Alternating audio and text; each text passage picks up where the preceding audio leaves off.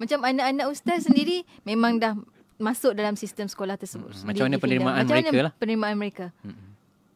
Um, kalau dari segi uh, mungkin sedikit um, orang kata uh, rezekinya ialah kerana saya seorang cikgu, saya juga seorang bapa, saya juga seorang pelajar di dalam bidang pendidikan, maka saya dapat melihat bagaimana teori itu muncul di atas kertas penyelidikan dan akhirnya macam mana rupa dia dekat hmm. sekolah hmm. dan bagaimana rupa dia dekat rumah kan ini dua dalam satu anak-anak terus tu, ni yes hmm. uh, dan boleh dikatakan um, anak-anak tu banyaklah mengambil manfaat daripada perubahan sistem yang berlaku saya mungkin dari saya perspektif saya sebagai seorang bapa ni anak ada kat sebelah ni apa ni um, uh, saya sebagai seorang bapa mungkin indikasi terawal saya ialah mula-mula kami datang ke sini hmm. anak-anak lebih berkemahuan untuk bercerita tentang apa yang berlaku di sekolah.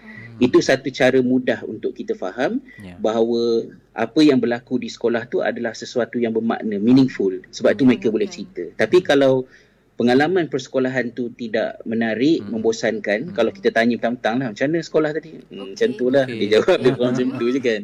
uh, jadi itu indikasi awal yang hmm. saya nampak. Hmm. Um, mungkin lah uh, lebih kurang macam tu. Hmm. Kan? menarik kan. Menarik, ya? uh,